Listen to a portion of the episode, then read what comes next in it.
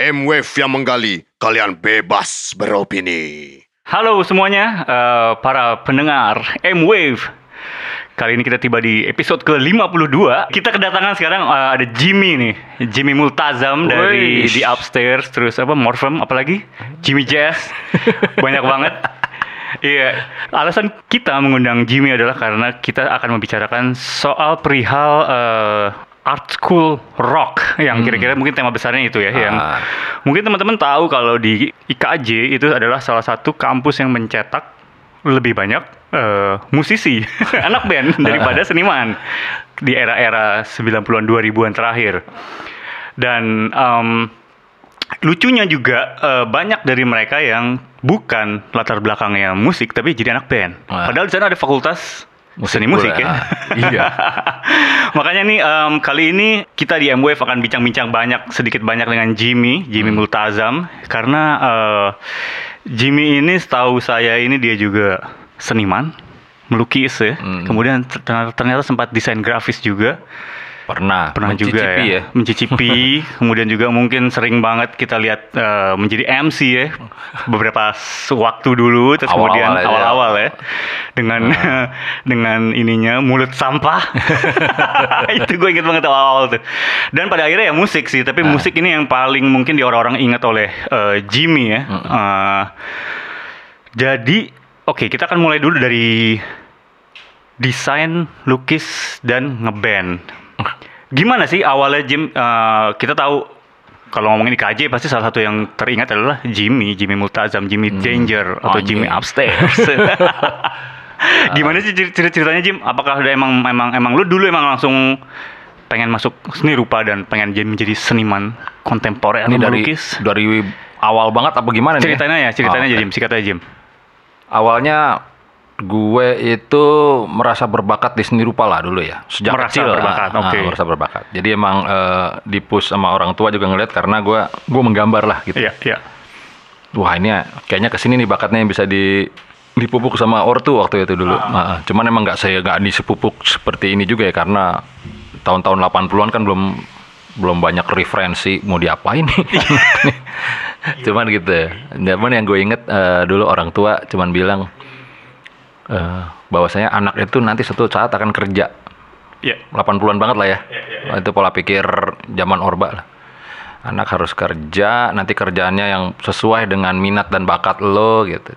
Seni rupa nih, terus tiba-tiba ada namanya desain grafis nih. Wah, lagi seksi banget zaman itu kan. Itu tahun 90-an awal lah, 8 gua gua dulu 92 sih ya. Jadi, wah, Agak itu di situ itu tuh ya. ini nanti akan apa dunia advertising tuh akan besar gitu. Semua orang membutuhkan banyak tenaga ya gitulah. Tapi itu udah ada ya? Maksudnya bahwa desain grafis itu seksi itu segala awal- macam itu gitu ya? awal-awalnya. Udah mulai ya? Mhm. Ah, Oke. Nah, jadi sekolah tuh gue udah mulai ini Chan. Dan tapi gue sendiri, gue emang dulu gue membaca, tapi gue banyak yang gue baca itu komik dan ini dan apa eh, ya lebih ke entertainment ya. Iya, iya, iya. gue banyak literasi-literasi tulisan itu juga justru sedikit ya. Gue suka novel, tapi gue lebih suka si eh, komik dan animasi ini gue intu banget dulu. Awalnya gitu. Kayak Terus pop, pop culture gitu lah ya mungkin ya? sekarang mungkin gitu ya. Kalau kalau dulu tuh emang eh, komik itu emang hiburan kalau dulu. Kalau sekarang kan orang nyari nggak ya? Kayak kalau dulu tuh kayak komik tuh udah harus jadi ini deh. Udah kayak harus ada majalah terus ada lu baca komik gitu. Dulu kan kayak gitu. Dari yang Indonesia silat-silat berdarah-darah sampai Jepang yang lucu-lucu gitu kan. Dulu itu ya, Ah, dulu ah. begitu tuh ya. Dulu Ah, terus- begitu sampai Amerika yang hero-hero ber- ber- bercelana dalam gitu kan. Mhm. Nah, itulah pokoknya eranya itu. Dan Eropa, kalau Eropa tuh kayak herge-hergean gitu ya. Ah, Dan turunan-turunannya semuanya. Nah, wah itu gue intu banget dengan itu. Gue suka banget menggambar, gue suka banget cerita yang dibikin. Secara package komik itu adalah nih ini udah tujuan gue nih. Mhm, mhm, mhm. dan lebih tingginya adalah animasi. Ya kayak gitu.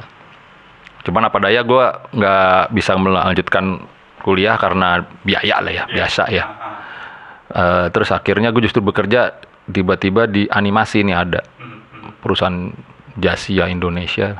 Terus kita di sana sebagai animator untuk film-film Jepang ada Toei ada siapa ya yang gede itu terus ada yang kecil-kecil tuh dari yang film film semua umur sampai film-film pervert tuh gue bikin dulu tuh. Oh iya. Oh, oh. Oh itu udah di- udah mulai dikerjakan di Indonesia ya? di Indonesia itu. Ah, ah, Ah. ah. Jadi katanya akhirnya gue ketemu tuh kemarin sama salah satu lulusan juga lah dari dari perkuliahan animasi ini. Terus katanya ya sekarang tuh namanya animation service gitu. Oh gitu. Terus kita kita tuh kita tuh sekarang namanya IB atlet gitu ya.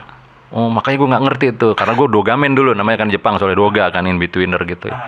Eh, terus dulu tuh ada ini itu ini itu gitu kan. Terus kata dia dia juga bilang eh, cerita bahwasanya emang eh, zaman-zaman ada pemetaan tuh Jepang itu ada yang ini ada yang ini ada yang ini tuh iya gue juga suka ada yang pervert pervert gitu iya sampai maaf kata ada yang pedofil pul gitu pun ada gitu itu ada film kartunnya gitu Iya iya iya.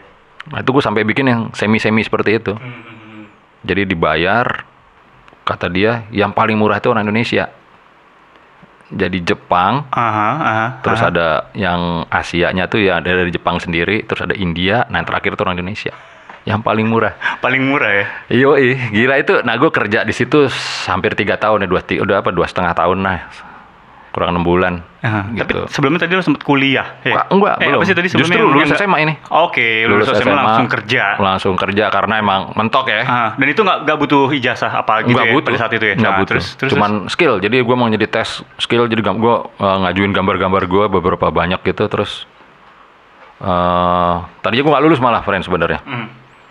Cuman eh, yang meloloskan kan orang Jepang tuh. Ada cewek namanya Maida. Terus pas di wawancara, kamu tahu nggak? Kamu tuh sebenarnya nggak masuk ini, nggak masuk ke kategori ini. Tapi nggak nggak gue lulus karena gue ngasih menyertakan nggak ada poster Guns N' Roses gue gambar gitu. Pakai pakai apa? Pakai ini, pakai apa? kan kalau gue pikir kan ah Guns N' Roses gue kasih aja nih. Jadi orang kan pakai ada portfolio apa gitu ya. Gue nggak ada, gue anak SMA gue nggak tahu. Gua- jadi gue ada poster Guns N' Roses terus segede A3 gitu, gue gulung, gue masukin ke sono ke CV gue. Jadi Maksud lo gambar ulang atau posternya Gua, aja? jadi di poster nih, gue redraw. Oh, roll dari Gue redraw, tuh gue gue gambar ya anatomi gitu. Ah. Gue suka banget isi Stradlin dulu soalnya. Oke, aha. Jadi gitarisnya ya. yang, ah, ah, yang gue expose isi Stradlinnya yang lain biarin lah gimana gitu. Ah, terus pakai marker gitu. Wah, technical lah pokoknya. Ini nih, ternyata lu bisa anatomi katanya gitu. Terus ya Oh. kalau kriteria yang lain lu ma- masih terlalu muda sebenarnya gitu. Anjing gara-gara. Jadi nyelamatin gue Guns N' Roses. Easy Stradlin terutama ya. Stradlin kata. Gue gambar doi. Asik gila. Oke oke oke. Mantap nyagi masuk tuh gue di sana. Jadi kalau gue juga pun pernah cerita bahwasanya gue nonton Metallica itu pas pertama kali gue ini. Gue masih training sebagai eh, dogamen itu. Jadi eh, uang train gue cuma dikasih uang ini deh uang transport selama dua minggu gitu nggak masalah eh sebulan sebulan selama sebulan nah itu pertama kali gue naik sepeda ke apa Pondok Kelapa ke Kampung Melayu biar utuh tuh buat beli tiket Metallica gue inget banget tuh 15 ribu nggak salah. Berapa sih dulu Jim? iya 15 ribu kan? Gue juga Ah, nonton tuh. iya nah sebulan gue segitu kan 94 ya itu ya nggak salah ya. Eh, gue 25 apa gimana gitu. Ya murah banget deh. Jadi cuma emang buat ongkos bolak-balik sebenarnya. Cuman biar utuh gue naik sepeda. Jadi gue punya dana untuk beli tiket dan segala macam di Metallica gitu. Nah itu, ya itu era-era itulah. Ini, ini intermezzo aja. Nah gue era itu akhirnya gue terjun menjadi animator gitu. Jadi untuk film-film Jepang TV lah biasanya tuh. Gitu. Dari yang film yang apa yang gue ingat judulnya Jenny ada Hutaru no Haka tapi versi ini versi seriesnya. Terus ada apa sih yang nah yang pervert pervert gue nggak tahu tuh soalnya tulisan Jepang banget sih. Hmm, jadi nggak ada nggak ada Inggrisnya gitu. Itu pervert itu nyampe ke hentai atau nggak sampai belum sampai oh, hentai. nggak, masih berarti tapi masih ya gitu anak masih ini ya.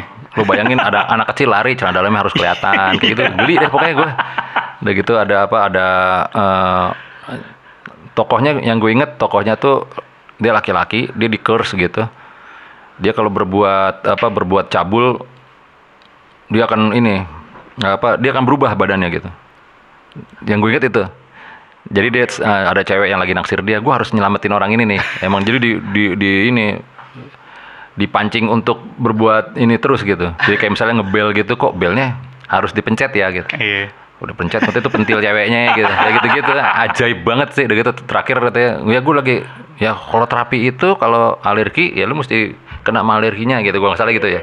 Ininya pas gue ngeliat ininya pas lagi cara blank gue ngeliat ceritanya. Akhirnya dia diikat dimasukin ke si tete si cewek akhirnya jadi batu palanya doang gitu. Gue nah gue yang menggambarin gitu. Ini cerita anjing ajaib banget ya. Tapi ya se versinya segitu tapi bukan yang yang ekstrim banget. Katanya kalau teman-teman Bali dapat yang ekstrim tuh. Dan itu di era-era Ah, animasi ah, lah gue mm, mm, mm. tadi banyak ketemu intrik. Yang, yang terjadi adalah ketika di animasi nggak taunya kita nggak diajarin cara untuk membuat filmnya ini loh. Hmm. jadi hanya pekerjanya doang gitu. Backgroundnya apa bikin backgroundnya yang lukis terus bikin orang gambar bergerak. Itu kita di kita di training untuk itu. Pas gue ketemu temen gue justru katanya emang baru diajarin itu tahun 2002 apa katanya tuh. Itu baru dibuka sama Jepang caranya. Gitu. Jadi selama ini gue cuman ngerasa gila gue semakin rajin gue gambar semakin bagus gambar gue ya duit gue semakin banyak. Kuli banget gak sih kalau kayak gitu? Kuli banget sih, benar. gue nggak ngerasa gue menjadi seniman gitu. Gue maunya jadi gue menjadi seniman nih. Ah, Eh, gitu. iya iya iya iya. pindah ah desain grafis gitu. Gue belajar desain grafis pula di ini di Inster Studi gitu.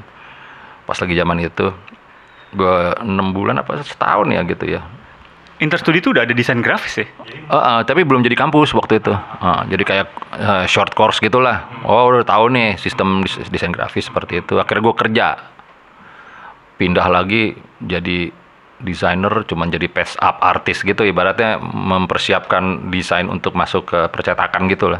Anjing lebih kuli lagi Iya. atau nggak keseniannya di mana nih gitu ya akhirnya gitu. Akhirnya pas sampai itu gue udah, udah deh, tabungan gue udah cukup gue mau kuliah aja gitu. Akhirnya pas waktu itu, itu gitu. Akhirnya gue mutusin kuliah. Masuklah tuh ke kampus akhirnya IKJ gitu. Dan cuman pilihan lo cuma di KJ pada saat itu atau sempat ada kan di Bandung juga ada ya Bandung sempet atau pengen Jogja ke mana? sempet pengen ke ITB gitu kan. Cuman ah ini sini aja deh gitu ya. Akhirnya gue milih ke sini karena Jakartanya ini sih yang gue pikir. akhirnya gue ya diterima tuh. Cuman di sana ternyata gue menemukan hal- lagi hal bahwasanya wah gue ingin menjadi ilustrator. Awalnya menjadi ilustrator. Tetap ya. Heeh. emang gue emang gue Seneng, senengnya eh, ke situ. Dan kalau gue ke desain grafis gue akan belajar ini ini merencana segala macam. Aduh nongkrongnya kapan? Lukis aja gitu. Tuh nyokap gue sama hah? Ngelukis? Ngapain lo masuk lu? Gitu. Waktu itu gue yang gue inget itu almarhum bilang gitu. Tapi ya itu akhirnya gue menemukan wih jadi seniman kontemporer seru kali ya. Nah pas di dalam sih di kampus lah ibarat Mhm, mhm, mhm. gitu Mhm. Tapi eh, orang tua lo artinya cukup open mind ya dengan dengan dengan kan kalau dulu mungkin dianggapnya suram ya, lu masa depan lu menjadi Hmm. seniman, desainer.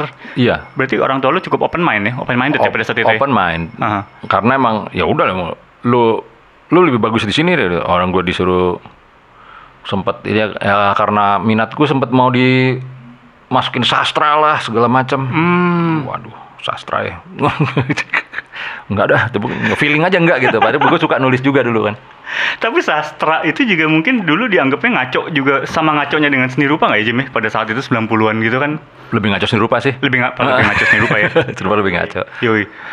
Terus ketika lo masuk seni rupa itu eh, memutuskan masuk lo ada tantangan-tantangan apa sih di di di di sekitar lo atau kan mungkin Hmm. teman-teman sekitar lo kagak ada yang masuk seni rupa kan yang mana pasti Oh. kan kuliahnya kuliah normal atau apa gitu. Yang pasti sih ini kayak hidup gue tuh eh, kalau dari lingkungan gue kayak kayak ke skip tiga tahun nih sama teman-teman. Ya ya karena beda Iya. eh, waktu kuliahnya ya. Ketika gue baru masuk kuliah, teman-teman malah ada yang udah mulai nikah, ada yang ini gitu kan. Ada yang udah mulai menghamili pacarnya. ya, ya gitu Ah, maksudnya. ah, ah. Nah, gue justru baru Baru memulai baru mulai. Kok baru di ospek sih? Ya kita udah lewat loh, harusnya udah ini. Nah, ya gue ketinggalan lah kalau sama temen lingkungan gitu. Dan seberapa apa sih yang lo, lo inget ketika lo masuk IKJ pertama kali? Maksud gue eh, seberapa ajaib sih, seberapa aneh sih tiba-tiba eh, itu kan salah satu kampus seni rupa tertua ya, Ah, ah. IKJ itu. Eh, yang pasti sih gue merasa oh nih gue ketemu nih gue sama habitat gue lah. Oh gitu. Itu akhirnya gitu. Langsung klik gitu ya kerasa Langsung ya. klik. Ini dia yang Karena gue cari-cari. ah, gue juga eh, di animasi dan di ini pola pikir gue tuh masih teralienasi sebenarnya. Jadi kalau kayak di animasi nih, ini masih lah ada apa eh, trainer-trainer gue yang ini lu sebenarnya kebiasaan lu apa sih? Gue pernah digituin.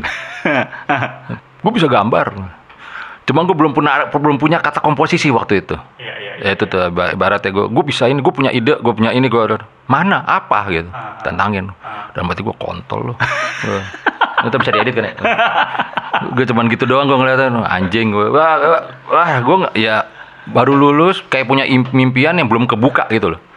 Sebenarnya gitu kan. Ternyata emang gue nggak di habitat yang bener gitu. Apalagi pas ke desain grafis. Semuanya tuh ya gitu. Ya Lebih rapi, lebih terstruktur gitu ya kayaknya desain grafis lo ya. eh, ada jenjang karir lah segala Yes, macam yes, yes. ya lu cuma anak lulusan SMA Iya, udah iya, gitu Iya, iya. dan yang lebih sucks lagi abis kita bekerja abis selesai itu, oh kita beli jeans bareng-bareng gitu. Nggak ada kuling, kadang-kadang nggak nonton gigs. Nah, Ngeband yuk, nah, itu tuh banyak band atau teman-teman gue. gitu. Iya, iya. Iya kayak gitu. Maksudnya emang eh, mereka emang terbiasa untuk eh, menjadi pekerja lah gitu. Dan mereka semua comfort dengan itu. Kalau gue, gue kayak ada sesuatu yang harus gue temuin deh. Mhm, mhm, mhm. Gue ada sesuatu yang harus gue ini. Gue tuh kalau lagi nongkrong itu gue ngomongin impian-impian gue tuh kayak, udah lah Jim lu mau jadi apa sih lo? Gitu. Emang lu mau mau apa mau apa sih gitu? Bahkan lebih tokai, lu keblinger, pen. makanya gue pernah bikin band namanya The Blingers dulu. hmm. Lu keblinger tau gak lu? Kata. Ada temen gue, keblinger, keblinger tuh apa ya gue? bilang. Keblinger maksudnya lu mimpi lo ketinggian, Aha, aha. impian lo ketinggian. Iya, iya. Bahasa Sunda ya keblinger ya itu ya. Kebelingan bahasa Sunda. Bahasa Sunda Bener, eh, gitu bener. ya kayak Aha. impian ke- apa gila lah gitu ya. Gila, ha. Ah, gila. Lu keblinger lu. Keblinger. Wah, jadi nama band keren nih, The Blingers. Akhirnya gitu gue pernah tuh. Iya, terus, terus tapi kan eh, jadi lo bilang memang tertariknya kepada si ilustrasi itu ya. Awalnya itu. Ah, ilustra, ilustrasi. Sebenarnya kan kalau seni seni lukis kan apa seni rupa itu kan lebih luas daripada itu ya. Iya, ya Dan- karena gue basicnya kemampuan gue itu, gue bisa menggambar, Hmm, hmm, hmm. gue bisa mengkomposisi gambar di, di atas kertas ya gitu. Ini apa ya? Ini apa nih? Kes- Kepandaian apa? Kemampuan gue ini ke mana ya? Di, di, di ininya ditebel ini ke mana nih? Gitu.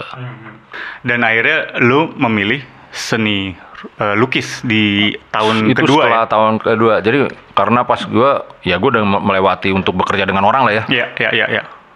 pas gue lagi ngelihat gimana anak desain grafis dikejar-kejar deadline untuk gini wah tokai juga nih itu bisa bikin ya bisa lu bikin ya, ya bikin project-project yang lu lah gitu kan ya, kayak gitu kan Iya, maksudnya iya, iya, iya, iya. project-project impian lu lah Iya, gitu. sesuka kita gitu ya. Ah, ah. tapi kan intinya nggak begini terus ada asistensi ada ah yeah tiba-tiba gua gua nggak mau kayak gini nih ah.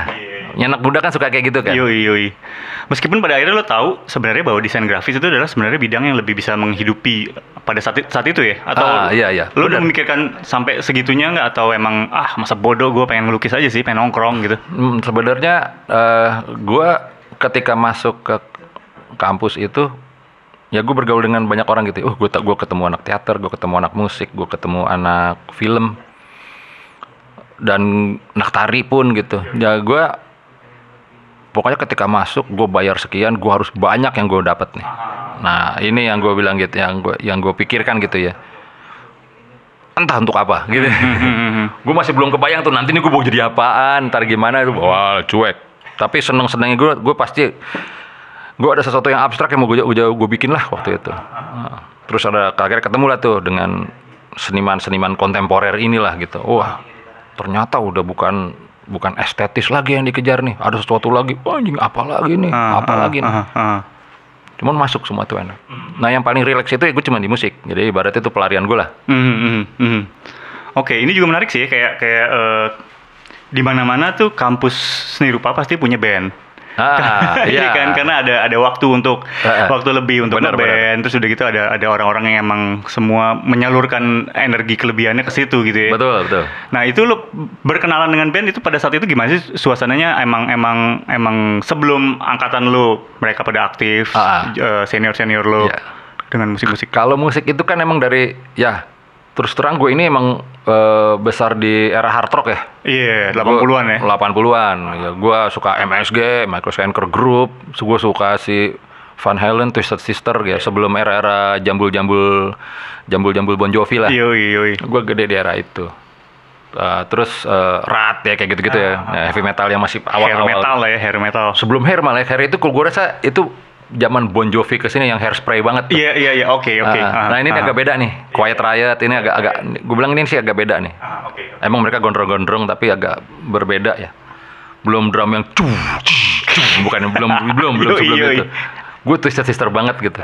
Nah itu emang eh, pas apa eh, era itu buat gue ngeband itu susah banget gitu. Poster gue di Van Halen semua kan di rumah. kan. Karena gue suka gitarnya itu, gue suka apa eh, eh, ornamen Frankenstein itu. Oh, yang strip-strip itu ya merah Iya. itu ya. Ha, Di ha. SD kalau ada bikin alfabet, oh pasti di Van Halen.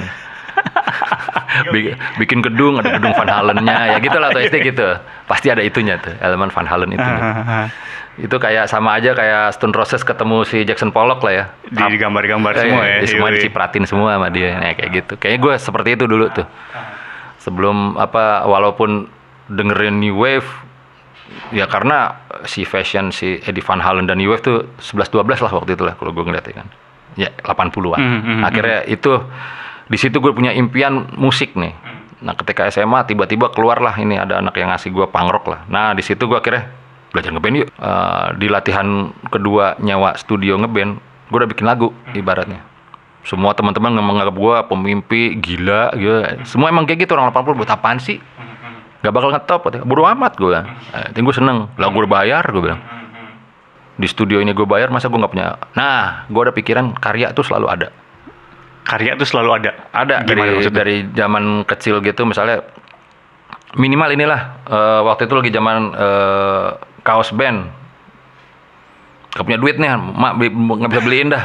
Gila kaos aja harganya sekian. Lu bisa beli sepatu dan jeans tuh nggak lu? Kata nyokap gitu dulu untuk membeli kaos band. Hah Kaos impor nih ya maksudnya kaos band Impor, impor pada iya. saat itu. Oke. pengen banget punya kaos forbidden tulisannya kan anjing gue bikin itu akhirnya jadi untuk itu gue bikin alternatifnya gitu gue menggambar t-shirt sendiri ya, dan gue ingin beda dari teman-teman lah gitu nah itu tuh itu udah jadi ini gue dari dulu tuh jadi misalnya pada ngumpul cap wuis, harus beda dong Yoi. lu pada kaos band hitam gue bikin kaos kreator kaos gue putih font doang gitu Yoi digambar Nah, sendiri. Di Oke. gambar sendiri. Oh dari jauh sih, wih gila kaos lu putih. Pas sampai datang, datang anjing, gembel. Nah, iya. jauh aja nih frame kaos gue. Jauh Jenny, oke. Iya iya. iya. ya seperti itulah. Jadi gue punya insting buat berkarya lah.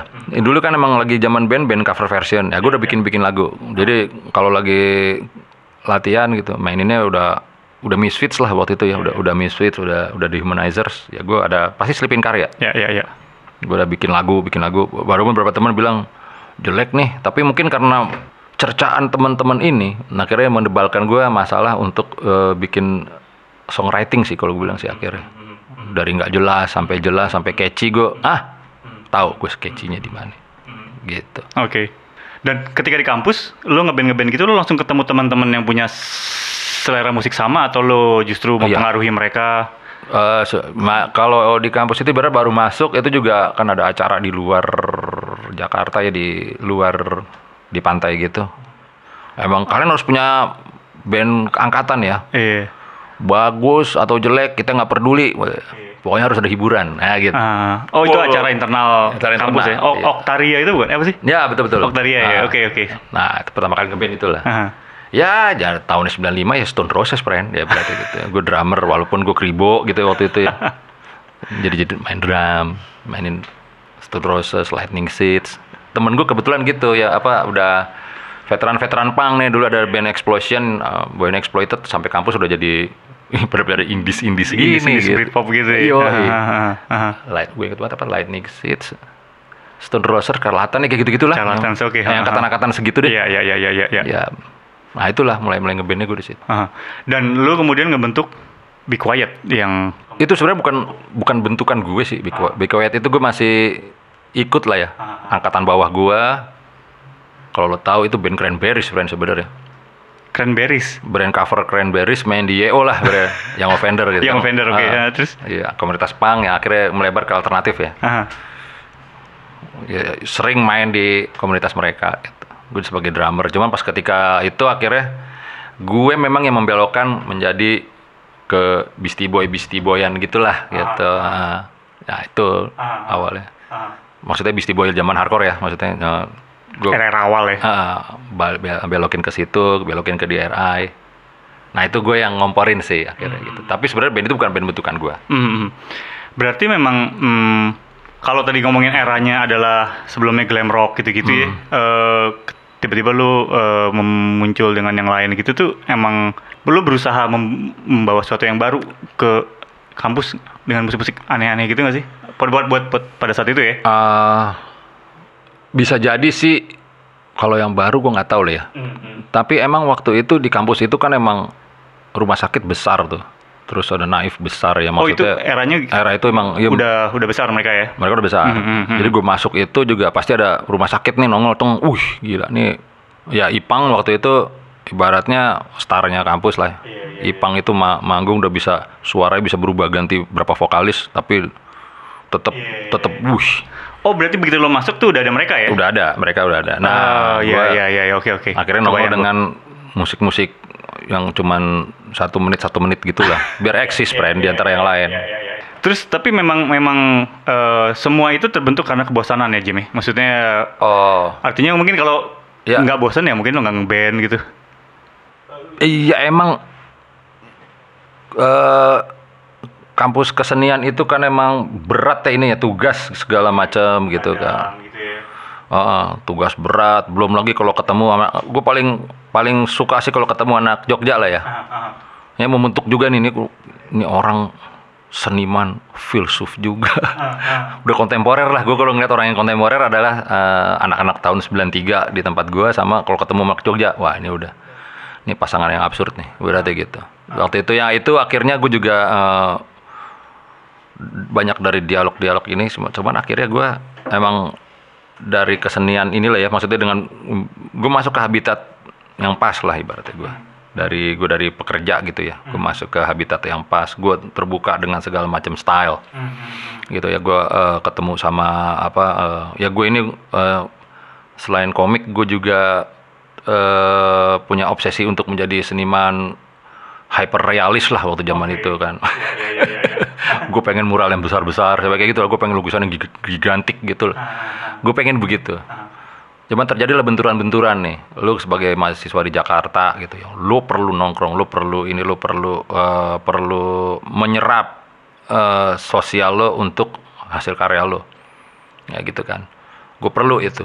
Tapi ketika gue melukis realism gue membutuhkan waktu yang sangat lama di studio. Ibaratnya gitu.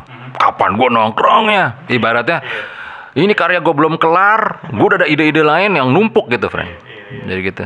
Jadi ini ibaratnya udah harddisk udah kepenuhan nih gue harus keluar nih. Akhirnya gue mulai mencari style-style baru lah. Jadi gue mulai gue mulai pertama yang gue inget dari realism adalah impresionisme nih lah. Tah gue coba impresionis gitu. Wish, tapi impresionis kan sangat romantis gitu lah ya. Ah ini nggak gue banget. Apa impresionis tapi skena. Ah, Hah, dicampurin gitu. Sosialnya skena. Oke masuk. Oh ternyata gue ketemu lagi nih sama eh, ekspresionis Jerman lah.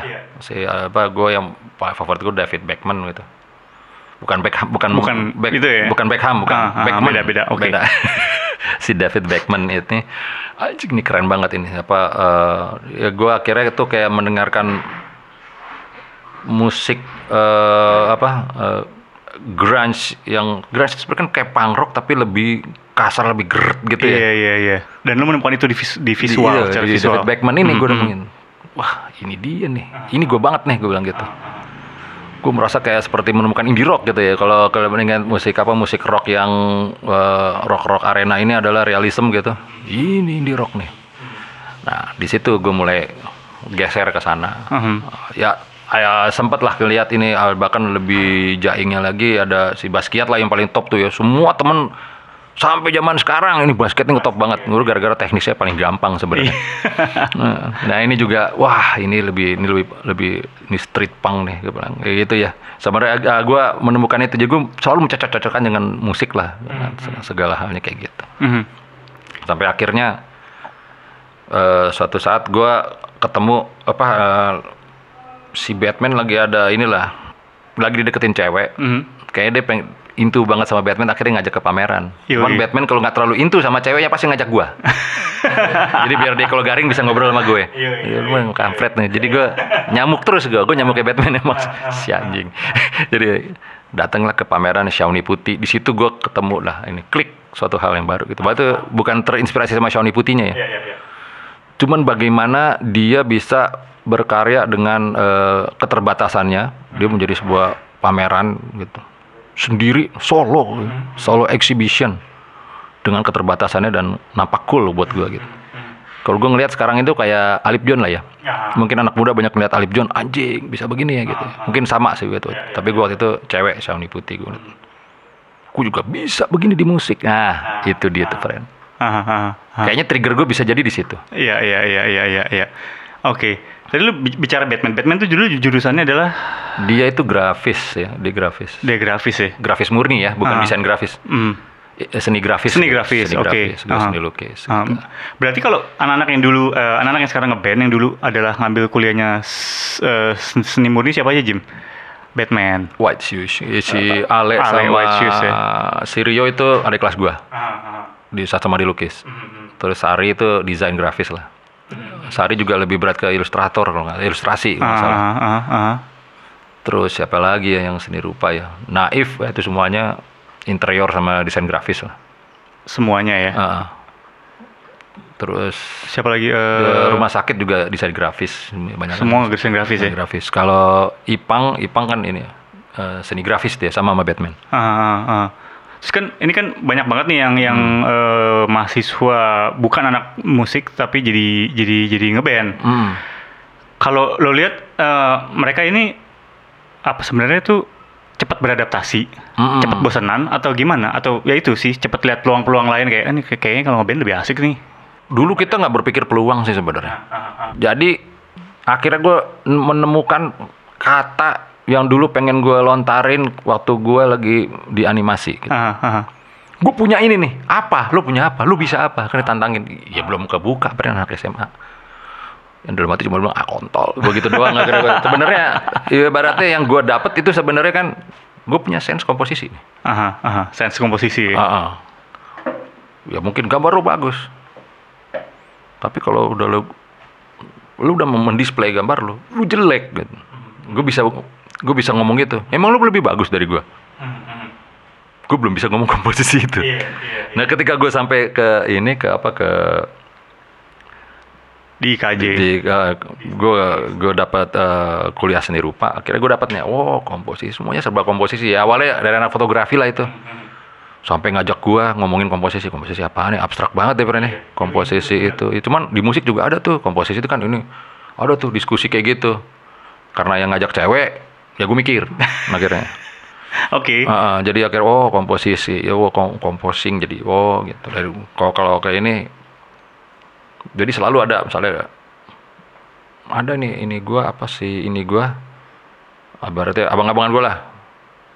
Gua nggak nyebut namanya lah gitu ya. Si Fulan. Teknisnya cakep sekali gitu terus kita kan kalau malam kan nong, sama dosen nongkrong kan. Doi ngebir kita nemuin. Wah gua demen banget si abang ini dahsyat lukisan realism. Bentar ya. bagus cuman dia nggak punya sense komposisi. Asik. Aih, ya. terus dia terus dia minum plak plak plak plak plak apaan tuh bang komposisi? Ya lu harus tahu lah. Ya sudah gitu kan. Gue dialog dialog itu gue seneng banget. Oh ini lebih ini yang yang, yang gue bayar mahal sebenarnya ini akhirnya gitu ketemu anak musik juga. Ada musik itu ada player kan ada gitar ada ini ada ini ada komposisi. Lu ngapain sih. Ya gue yang bikin lagu nah tadi gitu.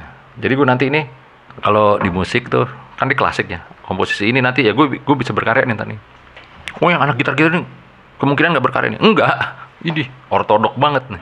Nah gue itu yang kompos katanya dan gue nanti bisa jadi ini jadi apa gue bisa yang jadi dirijen tuh apa namanya? Ya di di itu klasik.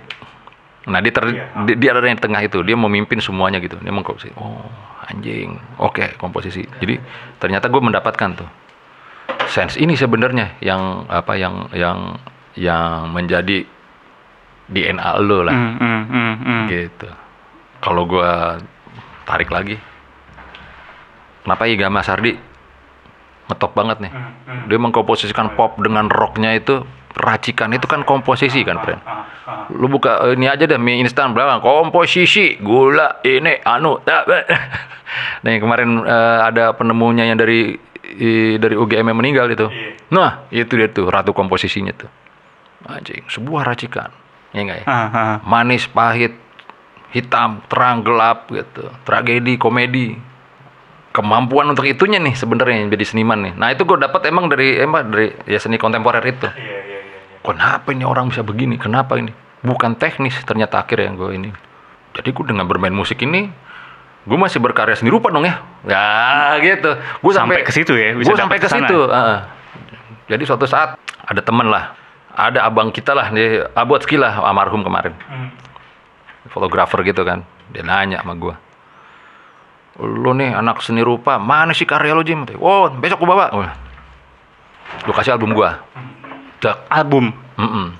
album. Oh ini gambar lo katanya. Tuh jangan lihat gambarnya. Ini gue udah dismen. Upstairs waktu itu tak. Oke. Nih baca liriknya. Apa kayak gitu. Oh. Wah, ini tentang ini ya. Wah, wah musik kayak gini gini. Oke. Ke gambar malu di kepala lo, bang gambar. Nah, itu karya seni rupa gue. Asik. Ah. Jadi semuanya ini ya Ah. visual dan audio itu jadi iya. satu ya. Gue memberikan experience ya. Gue eh, lirik gue emang naratif. Mhm, mhm, mhm. beberapa kritikus bilang wah ini kan naratif gini akhirnya kita ada ada vis ada citra-citra sesuatu di, di kepala kita ya gitu. itu emang yang gue mainin. Gue cakap-cakap kepala orang di situ. Ditambah dengan sound. Nah sound ini menambah untuk mendapatkan pesannya itu gitu loh, sebenarnya. Jadi kalau ditanya seni lu apa ya? Ini seni, seni rupa gue nih. Ini nih. iya, iya. ini album gue jadi itu. Ini kontemporer kan friend? Jadi kira kan. Tapi itu jadinya ini gak sih? Gue kalau gue menyimpulkan dari yang lu ceritain itu seperti eh, perlawanan. Karena kan eh, Oh. lu dari kuliah Hmm. itu kan akademis kan, Iya, segala sesuatunya teori segala macam segala macam. Ah. Ketika lo di musik, justru lo mungkin menyungkir balikan semua itu. Nah, ini yang menarik nih Gimana tuh? kenapa anak seni rupa itu bisa jadi ada art school rock ya kayak New York tuh ada kayak Talking Head ya, Yoi. ada Divo, ada Di Inggris juga kan ada ada si Blur itu kan juga dari sekolah seni rupa kan. dari seni rupa juga kan, Rolling Stones lah kan waktu itu. Nah, Jadi mereka itu nggak punya beban di musik sebenarnya. Jadi itulah. Jadi Ah, ya. mereka bisa inilah be- Lebih bebas. lebih bebas. Aha.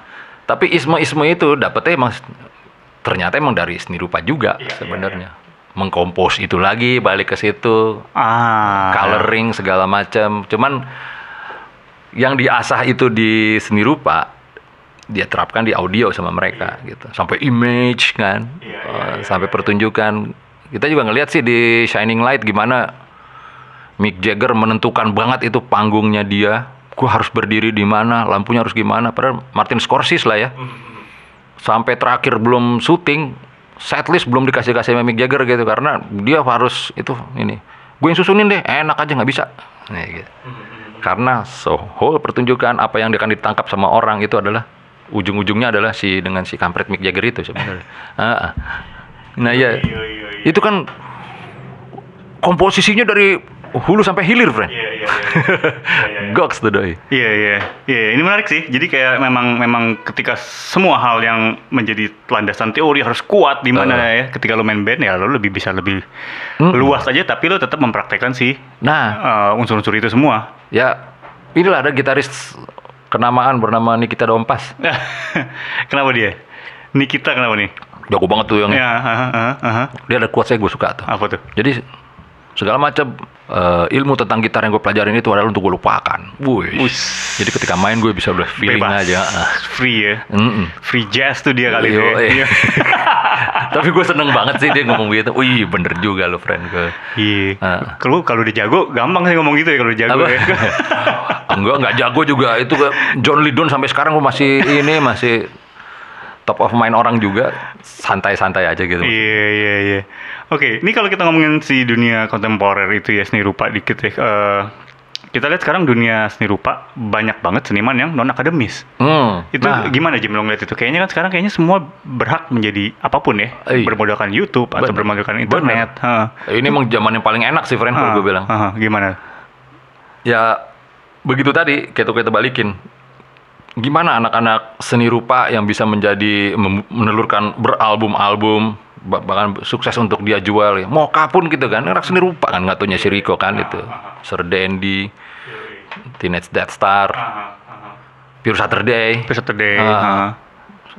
Seringai. Seringai juga iya benar. Iya, ya pupennya kan kayak itu kan. Kemot sama Aryan. Ah, ah.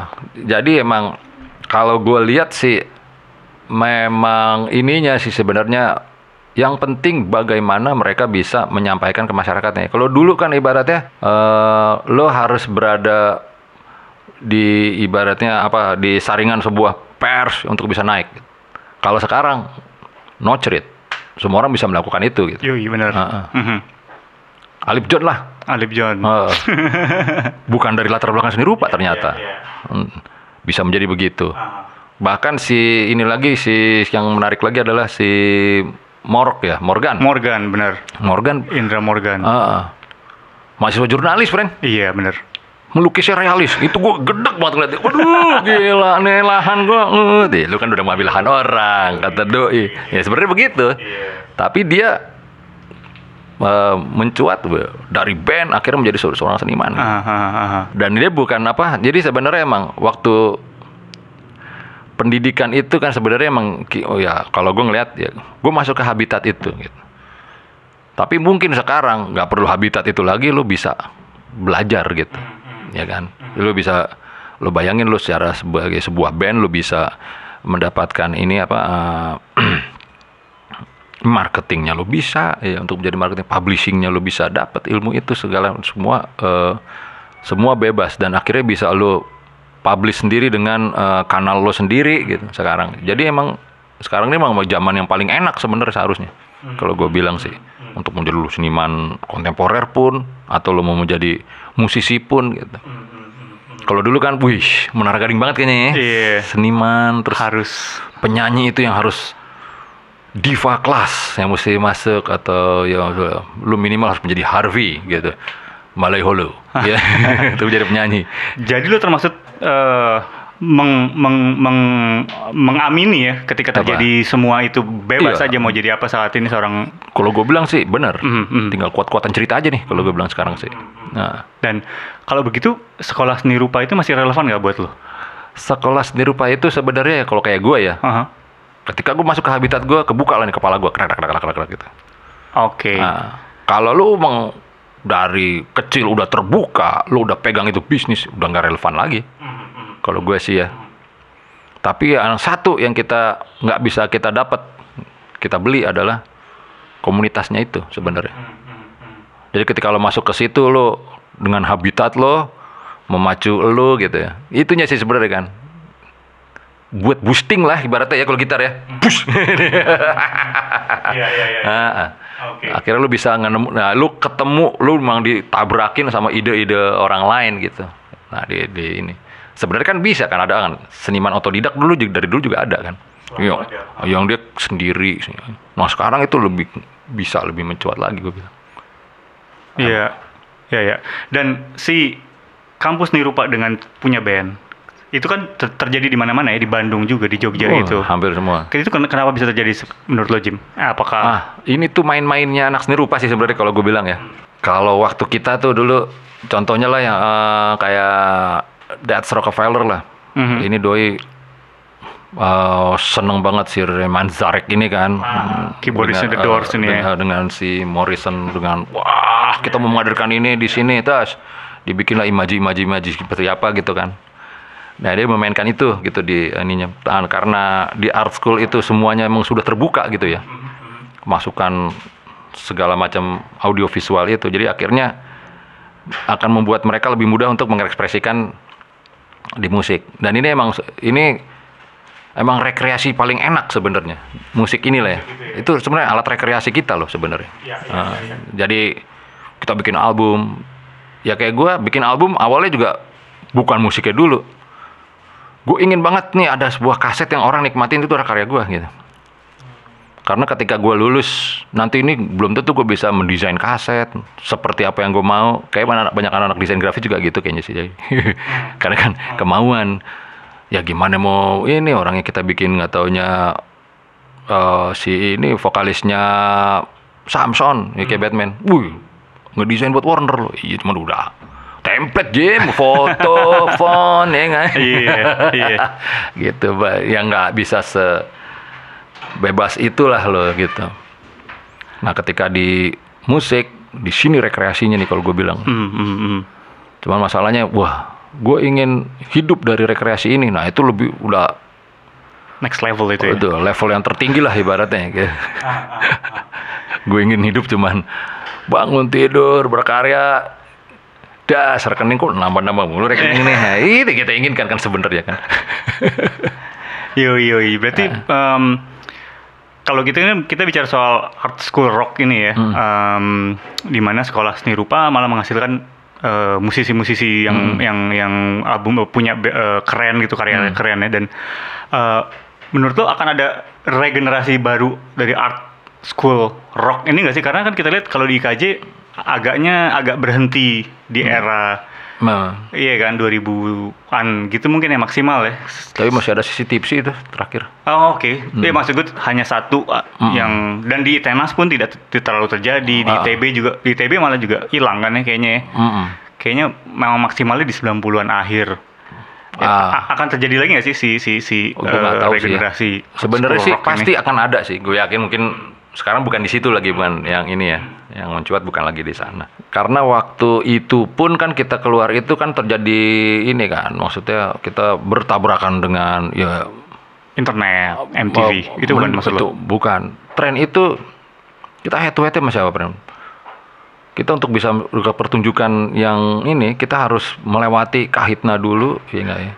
Harus melewati Iya. ayo dewa, friend. Oh, namanya udah dewa, friend. Kan. Harus melewati itu dulu kan. Yang...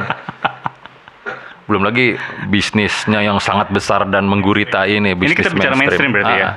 Kalau dulu Berhadapan dengan mainstream. kita emang against banget sama mainstream itu karena ya kita kan nggak mau kerja Iya. nggak mau dijadi nggak mau jadi jongos ya berarti kita nggak mau jadi kita nggak mau tunduk sama semua orang harus suka sama kita enggak enggak. Kita bikin kita suka dulu yuk denger rame-rame lu pasti suka. Ya gitu lah sebenarnya dengan spirit seperti itu gitu ya. Bukan jongos jongos nggak terlalu inilah bukan jongos. Maksudnya kita nggak bisa menservis semua orang seperti itu karena emang kekontemporeran itu lagi kan sebenarnya gitu. Nah di era itu akhirnya kita terpacu untuk bisa membongkar mainstream level ini gitu. Berhasil lah waktu itu sih. Gue yakin sih. Untuk menembus ya. Teman-teman berhasil semua tuh. Rombongan yang besar masuk. Bra, tapi sekarang sekarang tidak ada pergesekan itu, Fred. Semua orang bisa melakukan. Udah mudah. sangat Bisa mudah. dibilang bisa gitu dibilang ya. ini Ah, semua sangat mudah. Hmm. Ini sangat mudah sebenarnya. Bisa entah dari siapa, dis keluar dar. Wih, gila dengan hal yang beda lagi, hal yang beda lagi, hal yang beda lagi. Ya emang perlawanan itu mungkin agak lebih mengendor sih ya kalau gue bilang sih. Saat ini ya, ah, oke. Tapi emang tantangan mereka mungkin lebih berbeda kali kalau gue bilang dibandingin kita yang sekedar ingin nunjukin ego kita dulu gitu ya. Nah, pasti beda lagi nih treatnya nih kalau gue bilang. Iya, ya berarti bisa dibilang yang semua yang terjadi di era 90 itu mungkin tidak akan terjadi lagi dalam waktu dekat ya atau mungkin akan Wah, itu 20 nggak- tahun lagi 20 gue nggak tahu tuh ya gue sih nggak tahu tapi yang pasti mereka tantangannya beda bre Iya, itu dia. Iya, iya. pertama waktu kita nongol gitu itu nggak semua orang bisa ngomong dan nyampe ke kita Yes. ibaratnya karena media itu emang media itu mass media lah ya ibarat yang ada kan bukannya eh, sosial media kayak sekarang gitu kan sekarang kritik bisa langsung ke kuping lo, ke muka lo, ya, langsung ngeludahin lo gitu ibaratnya. bisa begitu. Wah itu trik mereka emang lebih ini lagi. Gue ngobrol sih sama pamungkas gitu kan. Mereka menemukan langsung. Eh mereka dia gitu. Dia, Wah, Pamungkas gila, ah. Disikat langsung ah, gini, gini. Ya sikat balik laporin lah kalau gue bilang. Itu kan cuman yang lo yang yang lo yang lo hadapin kan sifatnya maya lah, bukan orang ini. Gue bilang gitu ya. Cuman Hmm. pola pikir kita ternyata memang udah jauh berbeda. Mereka masih mereka udah ini tantangan mereka memang mempertahankan ininya. Mungkin naiknya cepet gitu ya. Tapi mempertahankannya seninya ber- berbeda lagi kalau gue bilang. Iya sih menarik banget sih ini. Em, kalau lu kan bisa dibilang tiga eh, yang lu kerjakan kan cukup eh, berbeda dan berjalan semua ya. Kayak lu melukis atau lu membuat ilustrasi dan lu ngeband dan band lu banyak, lu bisa jalan semua. Alhamdulillah. iya kan sementara itu itu gimana cara cara membagi waktu lo Jim? Apakah memang lo adalah tipe orang yang selalu meledak-ledak dengan ide di kepala lo eh, baru bangun tidur lo ada ide ada ide lagi dan lo Wah. harus cepat-cepat lo Oh, buang. maunya sih begitu friend ya. Ternyata Gimana? sih enggak juga sih sebenarnya. Ah, sebenarnya gimana sih? Tapi emang gue eh gue selalu kalau sama temen gue, ini gue lagi anget nih. Aha. Jangan perlakukan gue kayak ayam. Ketika gue lagi anget, gue, gue boker, anget-anget kayak ayam, kelar, hilang gitu. Gue begini nih, jelek nih gue bilang nih. Jadi ketika gue hangat, ayo hangat bareng-bareng gitu. Gue bilang gitu. Ini pernah kejadian sama gue, ya berkali-kali gitu. Gue lagi mood, lagi ini, nggak ketampung sama teman gue, ah gue bikin yang lain. Ya gue seperti gitu sebenarnya. Tapi gue emang nggak nggak nggak juga bangun tidur langsung ada ide. Nah itu emang impian gue sih, friend. bangun tidur ada ide langsung main piano. Waduh, itu gue mau banget sih kayak gitu ya. Cuman gue nggak seperti itu gitu. Bangun tidur gue dari studio, gue tinggal ngaduk warna biru gue lempar prak. Jadi langsung. gue taruh di Instagram laku 2 miliar. Wah, itu itu impian gue banget sih. Tapi ternyata gue nggak seperti itu juga gitu. Tapi gue ternyata prosesnya yang ketika gue ada di dalam suatu eh, lagu karya atau apa gitu gue harus segera gue selesaikan gitu friend kalau gue ya gitu ya. Ternyata kalau gue udah berlarut-larut berbulan-bulan lama itu itu kelar loh ternyata gue dingin dan gue akan pindah ke tempat lain gitu. Gue gue akan pindah ke tempat lain. Maksudnya gue pindah dengan udah yang bre yang kemarin udah capek gue gue tipikal kayak gitu. Kalau beberapa teman bilang gue agresif katanya. Tapi nggak seagresif itu gitu. Kayak kayak gitu kalau gue sih kalau gue. Hah, mhm. Jadi gue penasaran nih, gimana sih Jim hari-hari lo dalam sehari atau seminggu Oh. ketika lo, ya itu, lo punya ide bikin lagu. ah oke Apakah dalam sehari itu lo hajar bikin ide eh, lagu semua lo keluarin atau lo butuh seminggu untuk lo bosen lo oper Hmm. lagi yang lain ngerjain yang lain dulu gambar atau gimana sih Jim, sehari-hari kehidupan lo? nah ini menarik nih Hah, terakhir ini gue lagi gitar banget nih gue pengen lagi ini lagi pengen gym through jazz gue sekarang Bukan Jim play jazz ya. Gimana tuh gimana tuh? gue mau nyanyiin Andrew Funk Ah, ini menarik ah. gue bisa ber berjam-jam ngutak-ngatik itu itu Gitar, ya? eh, ya itu gitar dan cuman empat senar itu atas doang gitu ya friendnya dan gue enjoy banget nah ini ini maksud gue ini mesti gue manfaatkan gitu. Ini mesti jadi- terjadi sesuatu. Atau enggak ini akhir akhirnya tiba-tiba gue nengok ke sepeda gue gue udah ngeluyur ke mana gue tinggalin ini. Jadi ketika gue lagi seneng eksplorasi begini ya gue membutuhkan orang-orang yang percaya akan apa yang akan gue ini yang akan gue yang akan gue bikin lah nih ibaratnya ya. untungnya gue udah dapat lah ya eh, partner seperti itu ya ketika partner itu nggak ada wah, tinggal ngobrol sama pohon aja gue gitu akhirnya. Bisa gila sendiri. Kita nggak bisa hidup sendiri friend tetap kan. Iya. kita makhluk sosial gitu. Jadi ya gue emang eh, ketika lagi ada itu meledak-ledak gue akan berkut ber- berkutat terus itu terus gitu. Ah, terus gue mencari teman segala macam.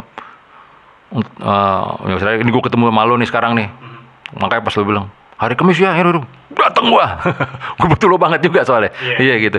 Gue pengen banget banyak ada yang gue omongin sama lo gitu. Untuk balik ya gue bakal balik ngontak atik si gitar-gitaran gue ini. Mungkin begitu gitu friend. Oh ternyata dari apa gue yang orang yang seneng melukis realis. Dan sekarang gue harus mengutak atik gitar sebagai kanvas gitu. Wah ish, ini menarik juga buat gue gitu friend. Nah ini emang harus terjadi saat ini juga nih kalau gue bilang ini gue berlama-lama ke sini pindah ke tempat lain gue mungkin habis ini gue main pianika. Dan ide gue untuk bunyi-bunyian germet-germet ini hilang gue udah seneng yang lain gitu. Karena kejadian itu jadi gue ya gue bikin Jimmy Jazz. Karena awalnya kan sebenarnya Jimmy Jazz ini kan lagu The Clash. Iya. dan itu adalah lagu yang gue repeat di pameran pertama gue. Nah, dan Jimmy adalah JIMI adalah itu eh, pertama kali gue bisa nulis nulis di di ini di dunia nulis nama gue sendiri. Ya itu nulis nama gitu. Padahal ketemu sama nyokap gue sama kakak gue J I M M Y ya nama lo ya gue terus J I M I. Jimmy. Ya, itulah friend. Asal mulanya. Gue bikin, wah kencang kencang, wah ini adalah gua, udah dapat nih konsepnya nih kebisingan pancaroba yang merongrong karena ini emang eh, impian gue waktu SMA yang kebag- kesampaian ya. Eh, Aryan enak, temen-temennya sama gitu. Gue nggak, temen gue pop, maunya dengernya UCAM segala macam nggak ada yang ini, nggak ada yang sama sama gue gitu seleranya. Di sini gue udah bisa bikin sendiri semuanya. gue ajak teman-teman gue jadilah dar. Tiba-tiba gue berkembang lagi. Gue mau pengen ajak anak yang grind. Gue ajak dead vertical saat main. Gue yang kompos gitu. Dead vertical main gila nggak tuh friend gue bisa mengkompos dimainkan dead vertical tuh gila sih buat gue sih. Eh pandemi kelar. Iya, iya. Udah anak dead vertical eh udah udah bisa ini kita udah bisa ngumpul deh saya ini belum bisa ini lagi aja anjing gue udah belok lagi nih. Iya. Tuh, kalau nggak ada pandemi Belok. mungkin tuh keluar. Ya gue udah belok. Ternyata gue udah gue udah kena hollow body lagi nih. Nah di situlah. Saat itu harus itu kalau nggak ada pandemi itu keluar itu kan terjadi sesuatu. Gitu. Cuman akhirnya gini akhirnya gue bilang ini lagu ini tetap jadi gue bilang gue jadiin. Mungkin gue akan rilis ini. Lu yang mainin aja deh gitu. Akhirnya gue gue lepaskan ke mereka gitu akhirnya nah itu gue tuh harus bener-bener sampai jadi gitu kalau gue sampai jadi gue semua ada partner kelar gue gitu sampai ya? kelar gitu. Memang kalau dari dulu juga selalu gitu. Nah gue dapat juga dari ketika melukis dulu tuh.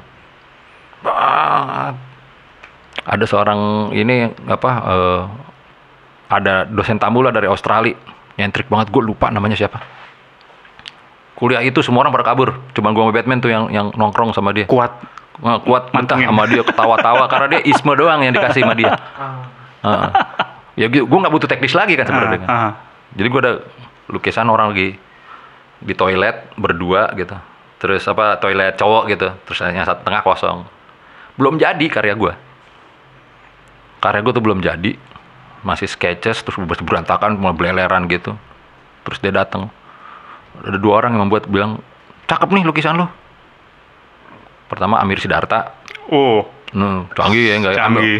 Amir Sidarta datang ke studio gua ngelihat lukisan gua lama banget terus dari jauh ngeliat anjing masuk Kristi nih. Terus masuk balai lelang nih. lukisan saya nih, Mas gua bilang. Oh iya. Udah ini udah selesai belum? Belum sih. Mau diapain? Gua bikin David Beckman gini gini. Oh, kirain udah selesai, ditinggalin. Ngentot. Salah. Salah berarti, Pak. salah, salah, salah. Itu aja. Itu ilmu yang yang gue dapet selama jadi apa mahasiswa seni rupa lah. Jangan ditambahin lagi. Heeh, anjing harus tahu kapan kita stop. Nah itu datang si Australia tuh. Lu jadi seniman harus tahu kapan lu udah bisa berhenti menggarap memproses ini gitu. Ini karyanya ini siapa nih yang bikin nih gitu. jadi dia pas lagi itu yang bikin gue ini dia nenteng-nenteng lukisan gue friend wih gila ditenteng-tenteng. Das ditaruh. Mana lukisan lu? Mana? Itu. Oke next no next. Ini gitu. Ini ada karya yang udah jadi kalau kata dia gitu. Anjing masa sih? Gitu terus. Enggak gue maunya nggak gitu. Karya-karya lu gimana sih? Gue mau liat drawing drawing gue nggak gue kasih kan gue mirengin kan. Ah ini nggak menarik ini katanya. Gitu doang. Ini ini dia ini katanya. Karya yang udah jadi katanya. Tapi kan ini belum. Seharusnya kan lukisan itu harus begini harus begini. Kata siapa katanya? Ini lukisan lo lu injek juga nggak apa-apa. Diinjek lukisan gue friend diinjek injek bok bok bok ngentot lu injek lu injek tulisan eh, lukisan gue ya gue pakai bahasa Inggris ya waktu itu ya. Yo. Fuck you lu injek injek aja ya kayak Eh. gituin kan. Oh kan gue berperan sebagai lo ini lukisan gue gue injek injek nih. Nggak apa apa kalau lukisan gue terus gue taruh lagi. Gue jual di galeri mana gitu. Dengan dekilnya itu. Itu lu yang nentuin gitu. Wah itu ismo yang mahal banget buat gue gitu besoknya Batman ngapain tuh gak lo dia performance art Ngapain dia? Mem- dia? dia membakar karya-karya dia yang dia anggap jelek-jelek gitu. Bus dibakar bakar seni. Wolbet lo ngapain? Sebenarnya sih ngosongin lemari cuman orang-orang ngeliat performance. Lemari kertasnya udah banyak kepenuhan. Udah kepenuhan. si anjing wuh tuh ah. akhirnya dia memberi ismo lagi buat anak kecil. Gua karya gua adalah ya gua adalah raja di karya gua sendiri. Wah dia bikin bikin bikin apa? Bikin ini. Nah itulah di sendiri pak akhirnya yang gue dapat itu mhm, mhm. Oke, eh, kalau tadi dengar cerita lo tuh kayak sebenarnya cukup idealis ya dan Apa? cukup seniman hidup lo gitu. Anjing. Kayaknya lo bebas banget untuk eh, bikin apa, bikin apa, kemudian main celok sana, main celok sini. Mm-mm. Tapi kalau dari urusan cuan, ini gue pengen tahu gimana Nah, sih Bin? ini menarik Ah, nih, gimana Jim? Eh, lo, lo membagi membagi yang mana urusan cuan, yang mana Hmm. adalah urusan idealis lo untuk berekspresi dan lain-lain. Ya, kalau gue sih emang akhirnya sih eh, dari dulu maksudnya kan ada temen yang gue bekerja, Mhm. gue secure. Nah, gue menyisihkan beberapa untuk bikin record label, gitu. Nah, itu gue bukan tipe begitu. Nah orang-orang seperti ini biasanya emang kontra banget, emang maki-makian sama gue nih. Untuk masalah itu, maki-makian secara positif. Ya, ya, ya.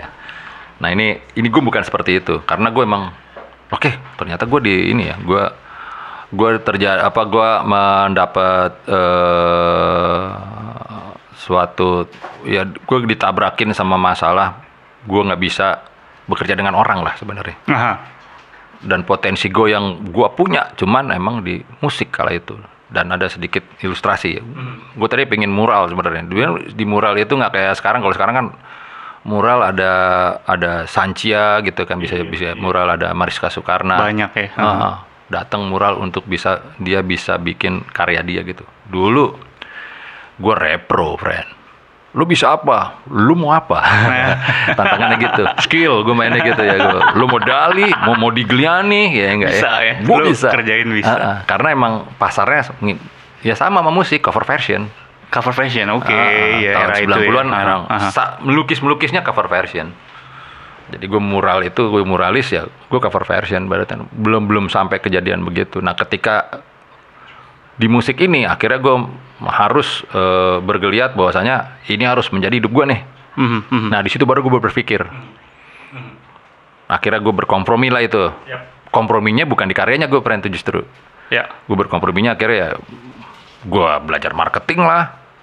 Gue belajar sosial media ini, oh ternyata bisa jadi tools gitu. Mhm, mhm. Gue belajar sedikit tentang hukum-hukumnya gitu. Gue belajar sedikit tentang distribusi, ya gue nongkrong orang distribusi ya kayak gitu. Semuanya untuk bisa ya kecuannya ini friend akhirnya.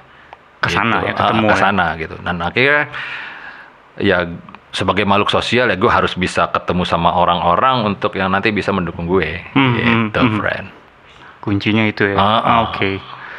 Alright. Eh, ini pertanyaan terakhir nih, ada dua nih sebenarnya.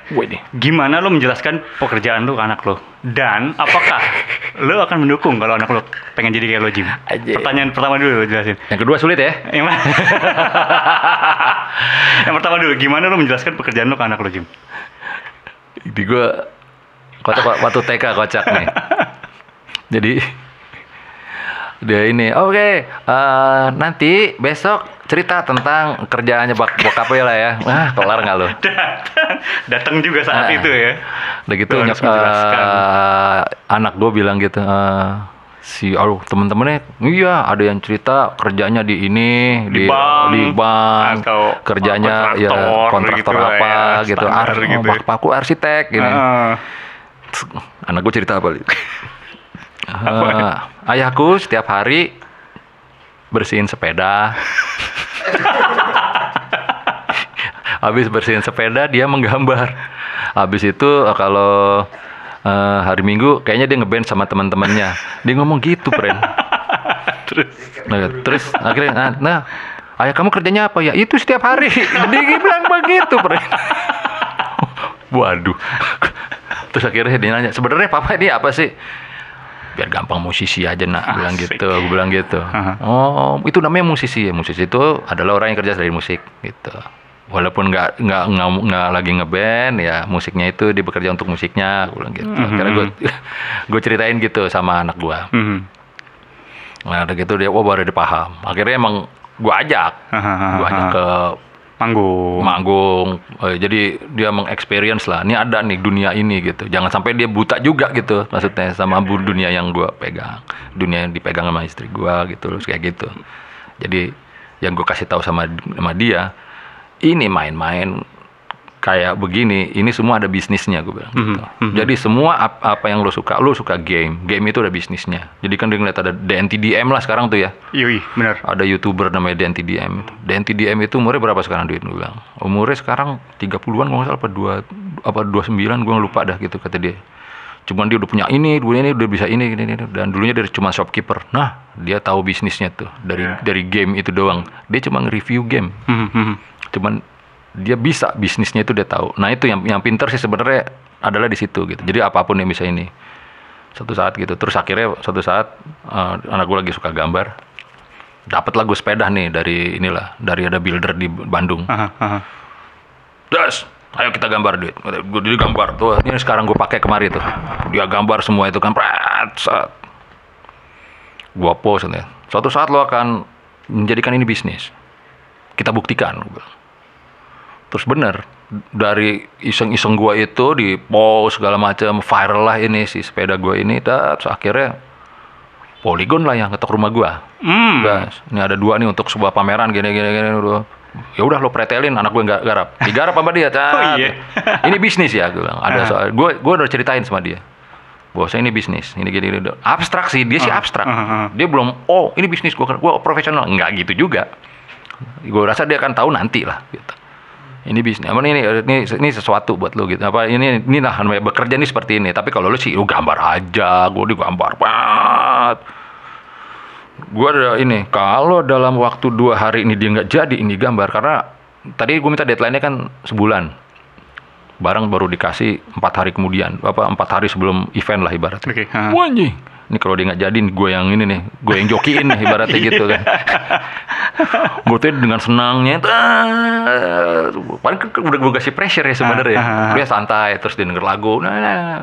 Tadi lagi denger denger SCDC lah waktu itu tuh SCDC apa Thunderstruck Thunderstruck. Telesek. Aduh, dia denger lagu dulu, gambar-gambar lagi gitu. Denger- Bapaknya udah tegang ya bapaknya. yang tegang gue yang keringetan, friend. Doi udah udah apa denger, nonton Godzilla lagi. Ah. Nggak tau ya nggak sampai 24 jam kelar, Kelar, gue ya. dengan Ah. sesantainya itu, pace-nya yang santai Ah, itu. ah, ah. Terus jadi, dak, gue kasih tahu, nih, nih, dokter, wah, banyak ya kata dia, banyak. Lo mau apa? Skateboard, lo beli sendiri tuh. gue bilang waktu itu tuh, lo mau apa? Ya skate, ya udah kita ini udah akhirnya emang, ya itu gue bilang, yang gue kasih tahu sama dia itu profesi gue tuh seperti itu. Yang lo jalanin itu seperti profesi gini. Nanti lo bisa cerita seperti itulah. Gue bekerja sama dia gitu. Dan berarti apakah lo akan mendukung kalau anak Nah, lo nah ini menarik mau nih. menjadi seperti lo? Kalau ini kan udah gue buka tuh dari dulu, eh, semuanya tuh ada bisnisnya. Jadi ketika dia bilang, gue pengen jadi scientist, wah bagus bagus. Gitu. Lu cuma jangan jadi kerja sama orang ya. Dari saya lu gitu.